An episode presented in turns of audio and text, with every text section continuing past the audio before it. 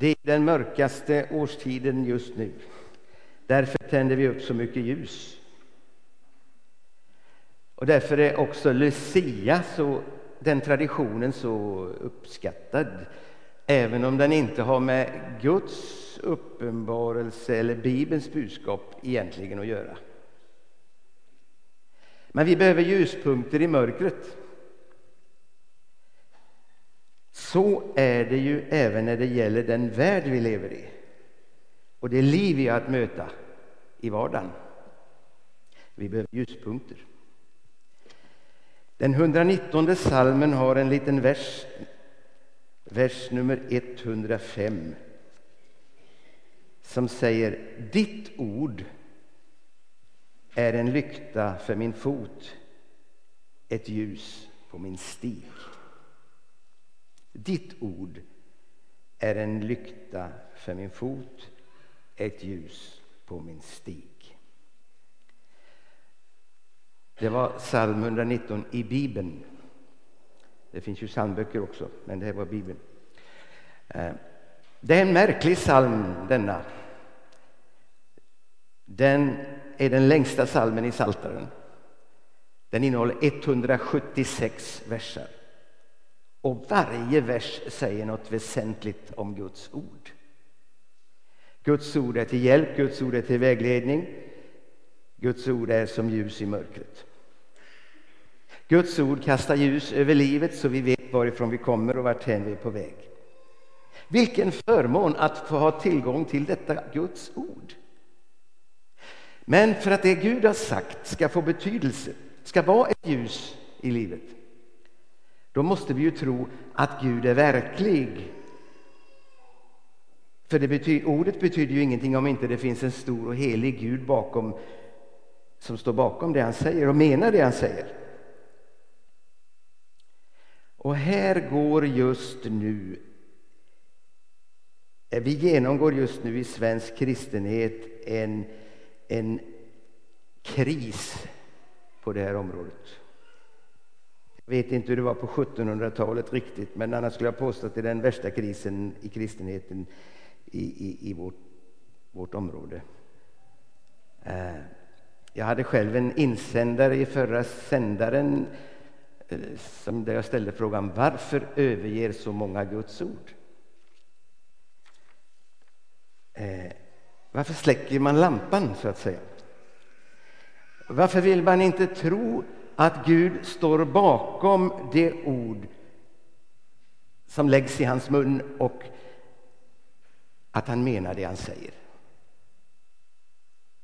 Varför väljer man att treva sig fram i mörka skogen utan att tända den lampa som finns? Har vi kommit bort ifrån tron på Gud? En kommentar på webbsidan till den där insändaren säger Utöver det att man kan tolka bibelord på väldigt många olika sätt så blev de ju till i en tid då människan ingenting visste om mikrokosmos och makrokosmos och människors biologiska förutsättningar. Men vad människor kände till för 3000 år sedan hindrar ju inte att Gud vet. Finns det en Gud bakom orden så har han väl haft kunskap och insikt. Finns det en Gud som har skapat människan till sin avbild eh, ja, då vet ju han allt vad som behöver vetas. Och då kan vi ju tro på honom. Då blir Gud en trygghet en befrielse, ett ljus på min stig. Det finns en profet i Gamla testamentet i Bibeln som heter Habakuk. Han levde i en mörk och orolig tid. En militär stormakt hotade att utplåna Israel. Och, och, han ber till Gud. I kapitel 3 hos Habakuk kan vi läsa så här. Herre, jag har hört om dina gärningar. Jag har sett dina verk, Herre. Förnya dem i denna tid. Ge dig till känna i denna tid. Minns i dess oro din barmhärtighet. Han hade hört om tidigare gärningar som Gud hade gjort. Han hade sett Guds handlande i sitt eget folk. Så för honom var Gud en stor och helig verklighet. Han brottades mycket med frågor varför Gud inte griper in, varför han dröjde så länge. Han brottades med frågor om varför Gud tillät våld och orättfärdighet. Hur kan Gud låta andra länder plundra Guds folk och så vidare. Men för, för profeten så var Gud stor och helig och han visste att Gud kan gripa in. Han har gjort det förr. Den största gudsgärning som folket talade om på den tiden, den låg nu 500 år tillbaka i tiden. Det är ungefär som vi skulle tala om Luther eller Gustav Vasa. Det är ju inget som vi ifrågasätter deras historiska insatser. Men eh, profeten hade ju hört om hur Gud gjorde ett mirakel med folket när de levde förtryckta i Egypten. Han hade hört hur två miljoner människor hade blivit befriade från förtryck i Egypten genom att samla sig och äta ett lamm under speciella former hur de hade strukit blod från lammet på sina dörrposter till husen. Och när olyckan och döden skulle komma över Egypten för att de skulle verkligen inse att de måste släppa folket, då skulle olyckan gå förbi alla hus med blod från lammet. Och så hade de ätit detta lamm och så hade de brutit upp och gett sig iväg och fått styrka av det lammet så att de orkade gå allihopa. För det var ju naturligtvis folk som var sjuka, dåliga, gamla, svaga, men alla kunde ge sig iväg. Det var ett våldsamt mirakel. Och så står de vid Röda havet och så märker de att Farao har ångrat sig, han kommer efter oss med sin här, han kommer att ta oss och framför det Röda havet. Vad gör vi? Mose räcker ut sin stav över havet och det delar sig. Ett mirakel sker. Det blir en stor farbar väg kan man säga genom havet. Vattnet står vid båda sidor och de kan tåga över. Men när de har kommit över och just vänder sig om, då har ju Egyptens här kommit ut i vattnet också. Då sträcker Mose ut sin stav över vattnet igen och vattnet eh, spolar igen den här vägen och Egyptens här dränks. Ja, det är väl en ruggig historia med vår humanism och vår moderna tänk. Men alltså, så här gjorde Gud i en viss situation enligt den här berättelsen. Och det är faktiskt eh, en historisk eh, händelse. Vad heter han? Lennart Möller som är ordförande i kommittén för Jesusmarschen. Han jobbar på Karolinska institutet. Han har varit med i en arkeologisk grupp och forskat och hittat där nere i i, i det området på botten där eh, julrester från faraos vagnar när de dränktes. Så därför säger profeten Habakuk. Vi har hört om dina gärningar. Du har räddat oss förr. Så visst kan Gud gripa in och göra vad han vill när han ser att det är dags. Eftersom profeten Habakuk vet att Gud är stor och helig så ber han förnya dina gärningar i, dessa, i denna tid. Ge dig till känna i denna tid. Minns i den här oroliga tiden din barmhärtighet. Och nu, nu har vi olika ryggsäckar med oss i livet. Vi har olika erfarenheter, vi har olika förebilder. Så förlåt mig om du inte förstår min, min längtan i den, i den här appellen. Förlåt mig. Men, men vi kan, det, jag tror att det är så här att vi har väldigt olika utgångspunkter. Vad vi har varit med om, vad vi har för förebilder, vad vi räknar med ska vara Guds verk, vad vi räknar med är nödvändigt för att Gud ska bli synlig i, i Sverige idag. Vi kan ha väldigt olika bakgrunder. Förlåt mig om, om, om du inte förstår mig. Men om vi kan tro att Gud är verklig, stor och helig, då kan vi be samma bön och det blir vårt hopp. Det blir vårt hopp. För vi är i en kritisk punkt när det gäller kristendomens ställning i Sverige idag. Statistiken säger ju att om 40 år så finns det i varje fall inga frikyrkor kvar. Men vi har sett Guds gärningar och kan därför ha ett hopp. Inte för att det ska finnas frikyrkor, utan för att människor i mycket, mycket större utsträckning ska möta Gud.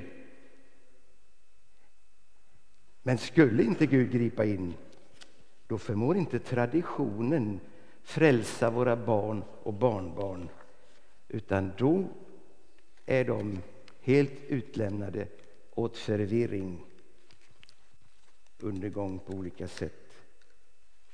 En betydligt mörkare framtid. Men vi har hört från historien, och vi har sett det också i vår tid, människor som har trott att Gud står bakom sitt ord och som har vänt sig till honom och som har bett om ett ingripande och så småningom har det förvandlat människor, familjer, hela städer och folk. I onsdags började vi på nytt att titta på de här glimtarna från dokumentärfilmen eh, Transformation. Exempel på städer i vår tid som blivit totalt genomsyrade av Guds närvaro.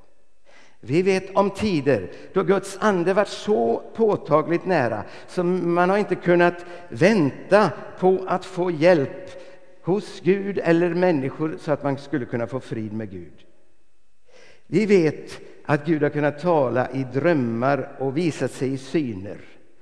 Själv har jag haft förmånen att två gånger få besöka Korea med 14 års mellanrum och, och sett detta hur ett buddhistiskt land upptäckten av evangeliet blivit desperata i sin hunger efter Gud.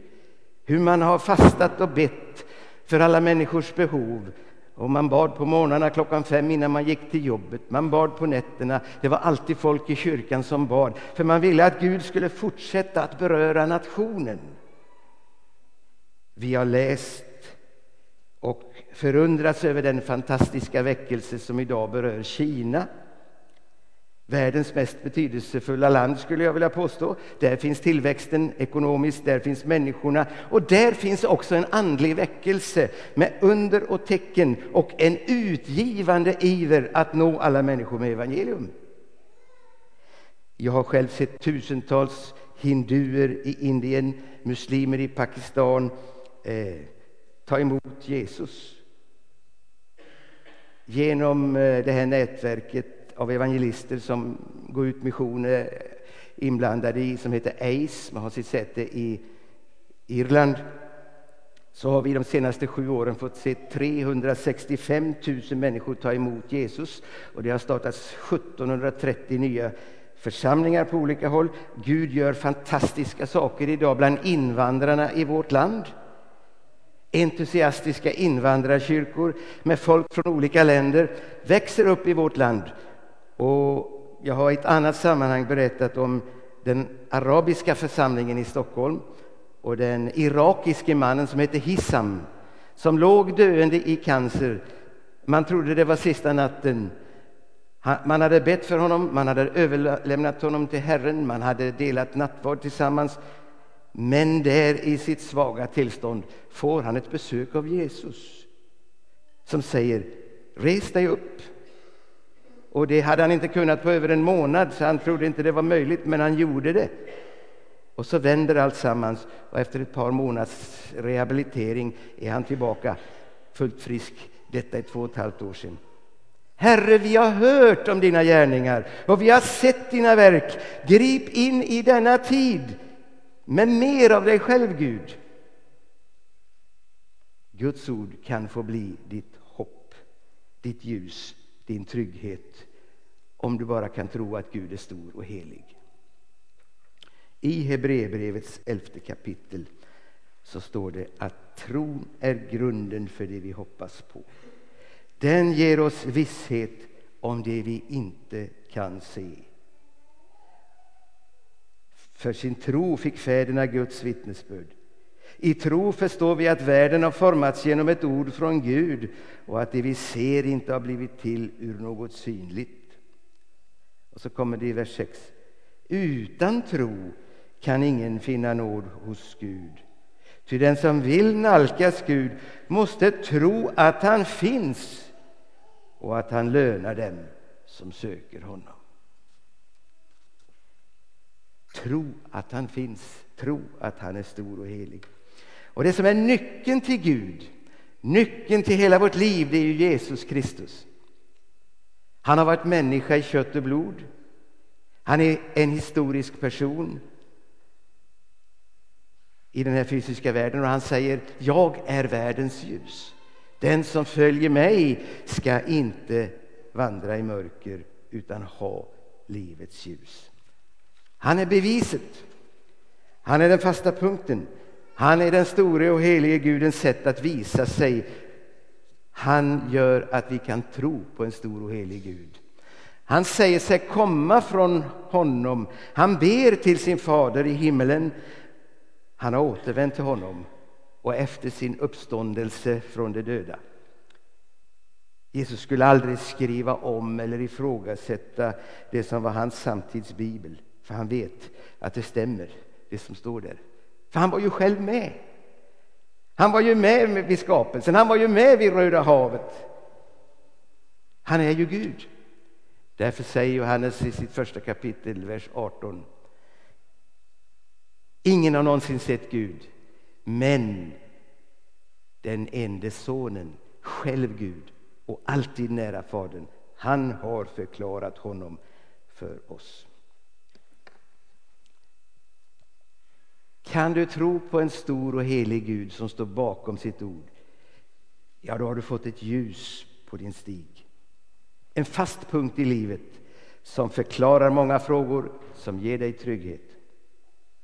Men då utmanar ju det oss också till någon slags uppbrott. När vi ser vad Gud kan och vad Gud vill då kan vi inte bara flyta med utvecklingen i vår tid där Gud liksom blir mindre och mindre och mindre och längre och längre bort. Och vi styrs av media och av rådande kulturen. Måste vi inte då tända vår lampa? Börja läsa Bibeln på nytt.